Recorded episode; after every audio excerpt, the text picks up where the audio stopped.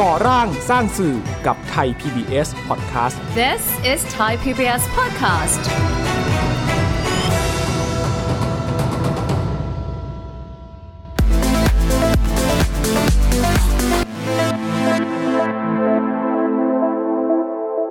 อาหารหนึ่งจานเนี่ยมันจะสะเทือนไปสู่เรื่องอะไรได้บ้าง ถ้าตาเราดูหูเราฟังสมองเราคิดเราก็จะได้ทันทีเลย กับคำพูดของพี่ป้านาอานะครับเขาก็จะให้องค์ความรู้เหมือนเราเหมือนเราไปเรียน แต่เป็นการเรียนที่ไม่ไม่ต้องมีรูปแบบที่สตางค์ก็เลยเก็บเกี่ยวเอาความรู้ดีๆเหล่านี้ไม่อยากจะรู้แค่คนเดียว ก็เลยอยากจะนำความรู้ที่ดีๆเนี่ยส่งต่อไปให้คุณผู้ชม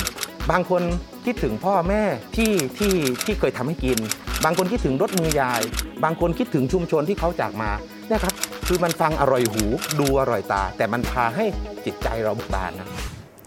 สวัสดีค่ะคุณผู้ชมคะต้อนรับผู้ชมเข้าสู่รายการก่อร่างสร้างสื่อกับฟักแฟงวิภาพรวัฒนวิทย์นะคะ รายการที่จะชวนคุณผู้ชมทำความเข้าใจภาพการทำงาน และบทบาทตลอด 14 ปีของสื่อสาธารณะค่ะ วันนี้รอบดึกนะคะ แต่ว่าเราจะชวนคุยกันถึงรายการอาหาร ชวนคุณผู้ชมทางบ้านหิวไปพร้อมๆ กันผ่านทางหน้าจอค่ะ แต่ไม่ใช่แค่รายการอาหารธรรมดาธรรมดานะคะ เป็นรายการอาหารที่มีคอนเซปต์ว่าให้ความรู้คุณผู้ชมได้เห็นความหลากหลาย เคียงคู่จานอร่อย ซึ่งเป็นเมนูของแต่ละชุมชนค่ะ ถ้าติดตามรายการพัฒการบ้านทุ่งคุณผู้ชมจะเห็นว่าเป็นรายการที่บุกตะลุยไปแต่ละชุมชน เฟ้นหาวัตถุดิบชั้นเลิศของดี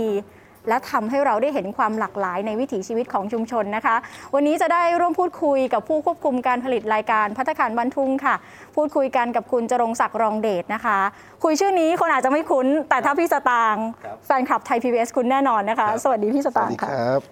สวัสดีครับ ฟักแฟงครับ โอ้โห พี่สตางค์ค่ะกี่ปีแล้วคะพัตตาคารบ้านทุ่งกับไทย PBS น่าจะจำไม่แม่นนะครับ น่าจะคร่าวๆประมาณ 11 ปีย่างเข้าปีที่ 12 ตั้งแต่ปีพุทธศักราช 2553 ประมาณนั้นนะครับ แต่ว่าก็จะมีหยุดช่วงทำสต็อกอ่าอ่าไป 2 ครั้งครับ ค่ะ 11 ปีที่ผ่านมากับรายการอาหาร อะไรที่ทำให้พัตตาคารบ้านทุ่งอยู่ยาวๆขนาดนี้คะ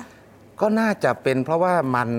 มันดูแล้วมันผ่อนคลายด้วยนะครับ แล้วก็ดูแล้วมันน่ากินด้วย แล้วก็แบบอะไรมันมันพื้นพื้นบ้านบ้านๆง่าย ๆ ไม่ได้มีการฉัดฉาก ไม่ได้มีการปรุงแต่งอะไรมากมาย ก็คือมันเหมือนเรียวเข้าไป แล้วก็ชาวบ้านก็จะรู้สึกแบบ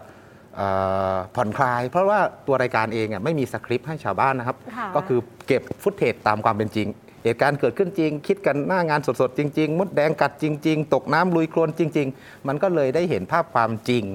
ที่ที่ที่คนดูก็เคยคุ้นเคยอะว่าถ้าฉันไปหาวัตถุดิบแบบนี้ ฉันก็จะต้องเป็นแบบนี้ ก็เลยเหมือนกับเข้าถึงได้ง่ายครับ เป็นความจริงที่เล่าผ่านความจริงของอาหารอีกทีหนึ่งใช่เพราะว่าครับ ทุกครั้งจะมีอาหารเป็นตัวกลาง เริ่มต้นรายการนี้จากคอนเซปต์อะไรคะคือจริง ๆ เริ่มต้นมาจากการที่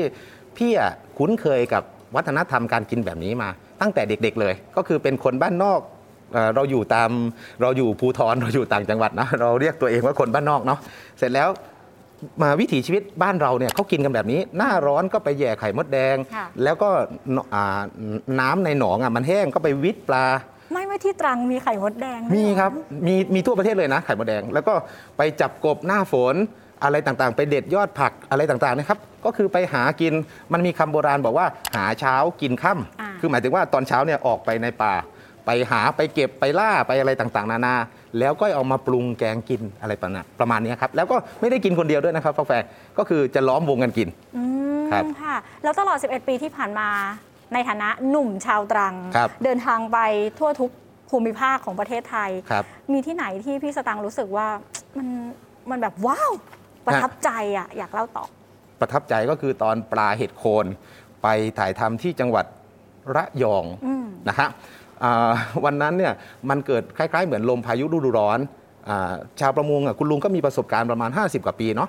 แต่ลุงก็บอกว่าวันเนี้ยมันเกิดมันเกิดเหตุการณ์ไม่คาดคิดก็คือมันจะมีคลื่นลมแรง พวกพี่ก็ออกเรือแต่ว่าสงบพอประมาณ แต่พอไปถึงกลางในทะเลลมมันมาอีก ทีนี้สารพัดอยากเลยคลื่นตีกระแทกอะไรต่างๆนานาทีมงานนึกในใจว่าเอ๊ะเราจะได้กลับขึ้นฝั่งหรือเปล่าแต่ก็แต่ก็ใส่ชูชีพนะฮะค่ะแต่ว่า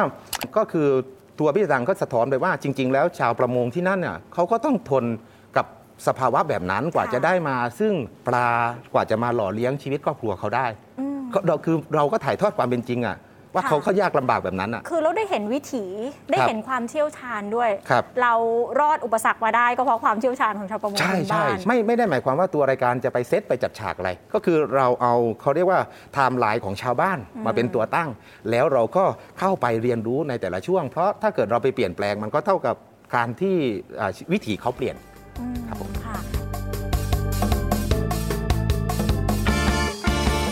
เมื่อมาถึงจุดเป้าหมาย ลุงกบก็ไม่รีรอ ปล่อยอวนลงไปในท้องทะเล เรียกได้ว่าในระหว่างการวางอวนวันนี้ สตางค์และทีมงานต้องไปชนอันตรายกับคลื่นลมค่อนข้างแรงกว่าจะค้นหาได้ เรียกได้ว่าเป็นตอนที่ตื่นเต้นมีความเสี่ยงกันมากเลยล่ะครับ พี่สตังเก็บเกี่ยวอะไรระหว่างการเดินทางบ้าง ผลตอบรับจากชาวบ้านแล้วก็ชุมชนด้วยนะคะ ที่สะท้อนมารวมถึงทางหน้าจอ ครับผม มันคือ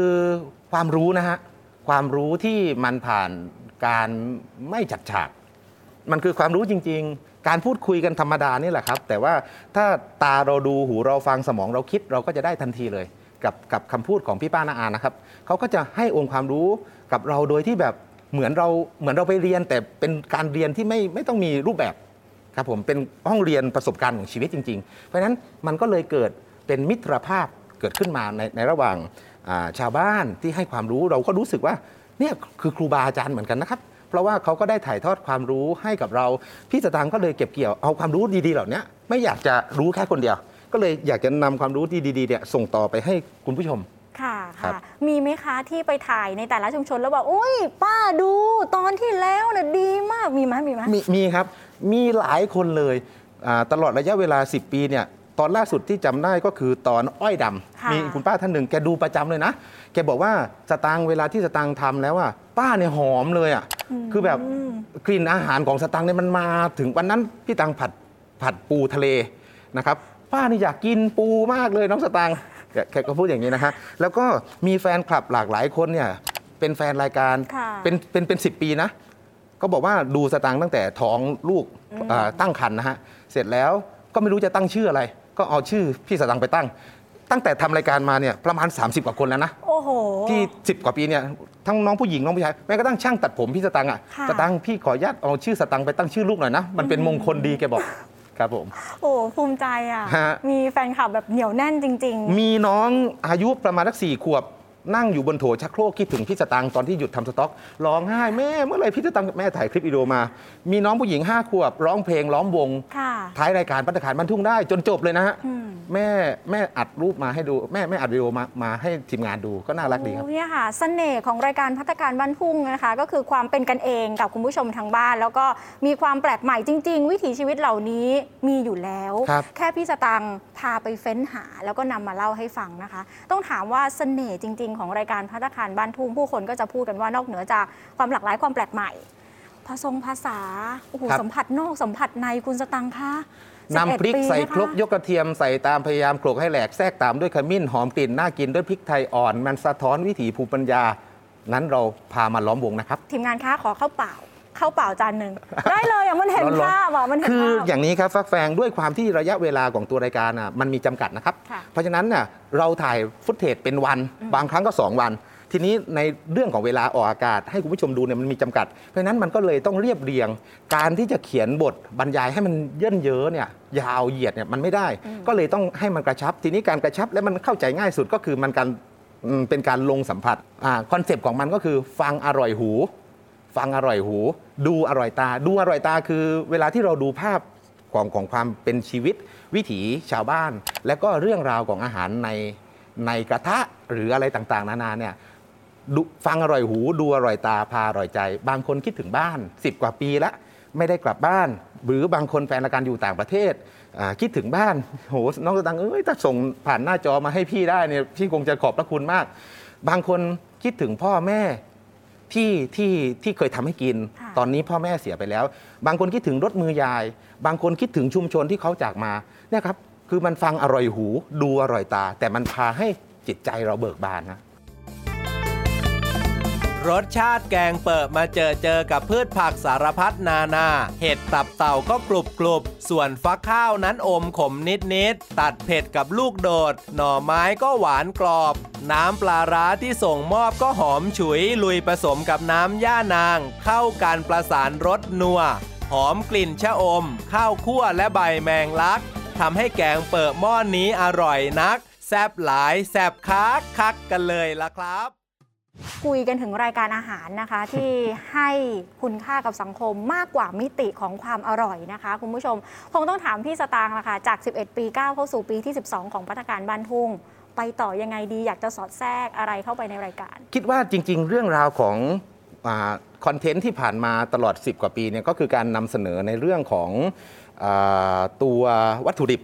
นะครับอย่างอย่างเช่นยกตัวอย่าง อันวัตถุดิบเราไปตามหาค้นหามา แล้วพาไปเข้าครัวปรุงมาเป็น 2 เมนู 3 เมนูบ้างค่ะอันนี้คือคอนเทนต์ที่เคยทำมา แต่ต่อไปเนี่ยพี่สตังค์คิดว่าใน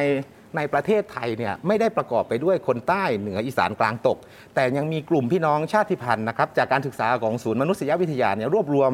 กลุ่มชาติพันธุ์ต่าง ๆ ไว้ในประเทศไทยในยประมาณ 60 กว่าชาติพันธุ์ เพราะฉะนั้นวัฒนธรรมการกินของคนในแผ่นดินไทยนะอ่า มันเป็นการศึกษาทางด้านปากะวิทยาว่าด้วยวิถีชีวิตการอยู่การกินของคนบนแผ่นดินไทย เพราะฉะนั้นเนี่ยพี่ตังก็เลยสนใจในมิติของการถ่ายทอดว่าอาหารหนึ่งจานเนี่ยมันจะสะเทือนไปสู่เรื่องอะไรได้บ้างค่ะนะครับ มันจะสามารถทำให้อ่าเรื่องราวของสังคมเปลี่ยนแปลงได้ไหม จากอาหารในจานนี้ เช่นวัตถุดิบแบบนี้เนี่ยถ้าเราส่งเสริมให้ชาวบ้านเขาทำยกตัวอย่างพี่ตังเคยไปถ่ายรายการ พัฒการบรรทุ่งตอนชื่อว่าตอนหนามพุงดอออาติดต่อกับลุงปัญญา คุยกับลุงปัญญา ลุงปัญญาบอกว่า ในท้องตลาดไม่มีนักสตางค์และลุงเองเนี่ยก็เคยได้ยินปู่ย่าตายายบอกว่าให้เอามาลวกน้ำกิน ในสมัย5-6ปีที่ผ่านมาเนี่ยที่ไปตังไปถ่าย ไม่มีราคาเลยครับน้องฟักแฟงณปัจจุบันหนามพุงดอ ราคาพุ่งทะยานไปสู่กิโลกรัมละ200 กว่าโอ้จากการบุกเบิกของพัฒคารบ้านทุ่งกับลุงปัญญา ครับผมเข้าใจว่าแบบนี้คือตอนแรกคนในพื้นถิ่นก็อาจจะยังไม่ได้เห็นคุณใช่ค่าครับมากมันเป็นอาหารที่เล่ากันต่อๆมาว่าอย่างนั้นอย่างนี้และพอดีว่าโชคดีลุงปัญญาเนี่ยมาเปิดร้านอาหารค่ะก็เลยนำมาสู่โรงแรมพัตตาคารต้องการหนามพุงดอ แต่ไม่ได้ป้อนออเดอร์ หลังจากที่ลุงปัญญาทำร้านอาหาร รับซื้อวัตถุดิบจากชาวบ้าน เอาเงินกองทุน 2%กลับไปช่วยเหลือผู้สูงอายุ เนี่ยครับมันเป็นมิติของกระบวนการที่ขับเคลื่อนในการที่ทำให้สังคมชุมชนของเราแข็งแรงร่วมกันครับอืมพี่พี่สรังครับฟังแบบนี้แล้วกำลังพูดว่าอาหารมันกำลังไปเพิ่ม ให้เราเห็นมิติของชุมชนครับแต่เพียงแค่วันนี้เรายังไม่สามารถส่งเสริมคุณค่าของสิ่งเหล่านั้นได้ดีพอ ในแต่ละพื้นที่อาจจะมีของดีๆแบบนี้ ครับผมจริง ๆ แล้วเนี่ยอ่าคำว่าอาหารมันก็มีหลายหลายหลายอย่างเนาะอาหารที่เรากิน อาหารตา อาหารหู อาหารสมอง อาหารปัญญา ใช่ไหมครับ หลากหลายอย่าง เพราะฉะนั้นเนี่ยการบอกเล่าเรื่องราวแบบแบบแบบง่ายที่สุดก่อนก็คือดูจากอาหารที่เรากินนี่แหละ แต่ถ้ามองลึกไปกว่านั้น มันไม่ใช่เป็นเพียงแค่สิ่งที่เรากินได้ แต่มันสามารถช่วยเปลี่ยนแปลงอะไรในชีวิตเราได้ เช่น อาหารที่เรากินเนี่ยเรากินอาหารเป็นยา หรือว่าเรากินยาเป็นอาหาร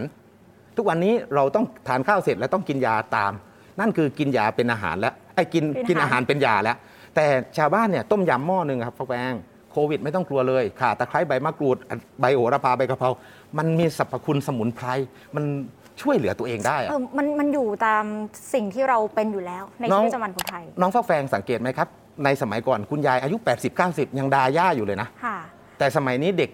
18-25 เป็นมะเร็งนะ หนูปวดหลังแล้วนะ30คือปวดหลังอแล้วอฟฟิศซินโดรมเนาะนั่งนานๆอะไรเงี้ค่ะยครับค่ะค่ะ สุดท้ายค่ะครับพี่สตังค์รายการพัฒคารบ้านทุ่ง กับบทบาทของสื่อสาธารณะอย่างไทย PBS ค่ะครับมันสัมพันธ์เชื่อมโยงกันยังไง ผมคิดว่าไทย PBS ได้เป็นพื้นที่ที่ทำให้คนเนี่ยได้มีโอกาสนะแม้กระทั่งผู้ผลิตอย่างสตังค์เพราะว่าตอนที่ตังเดินเข้ามา ตอนที่ตังเดินเข้ามานำเสนอรายการก็คือ walk in เลยนะคือมาแบบเพียวๆไม่รู้จักใคร ไม่รู้อะไรรู้เพียงแค่ว่ามีการนำเสนอ แต่ว่าติดตามข่าวสารมานาน หลังจากนั้นก็หายไปพักหนึ่งเพื่อไปผลิตคอนเทนต์ค่ะแล้วก็มานำเสนอ แล้วก็ได้รับการพิจารณา เราเห็นได้ชัดว่านี่คือพื้นที่ของการให้โอกาสกับคนตัวเล็กๆนะครับ โดยเฉพาะอย่างยิ่งสมมติว่าถ้าเราเป็นเมล็ดพันธุ์เราหย่อนลงดินแล้วเนี่ยพี่ตังเปรียบง่ายๆ ว่าไทยพีบีคืออะไรกับสังคมก็คือเหมือนกับไทยพีบีเป็นแสงแดดอะเมล็ดพันธุ์มันถ้าเราเอาเมล็ดพันธุ์นี้ที่เราหย่อนดินแล้วเนาะรดน้ำแล้วเนี่ย ไปอยู่ในห้องมืดก็ไม่งอกนะ แต่ไทเวสคือแสงอะ่ะที่มันส่องมาให้ผู้ผลิตรายเล็ก ๆ หรือว่าคนดูได้เข้าถึงอะค่ะ่ะมันก็เจริญเติบโตเนี่ยจากจากวันนั้นสู่วันนี้ก็ 10 กว่าปีละ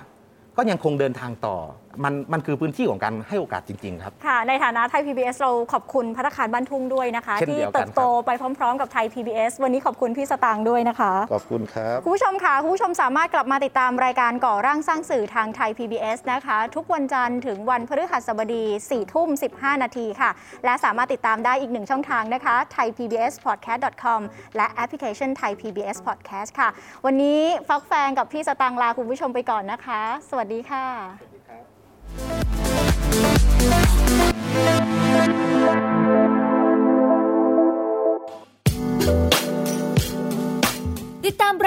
ทางเว็บไซต์และแอปพลิเคชันของไทย PBS Podcast Spotify SoundCloud Google Podcast Apple Podcast และ YouTube Channel Thai PBS Podcast Thai PBS podcast. View the world via the voice.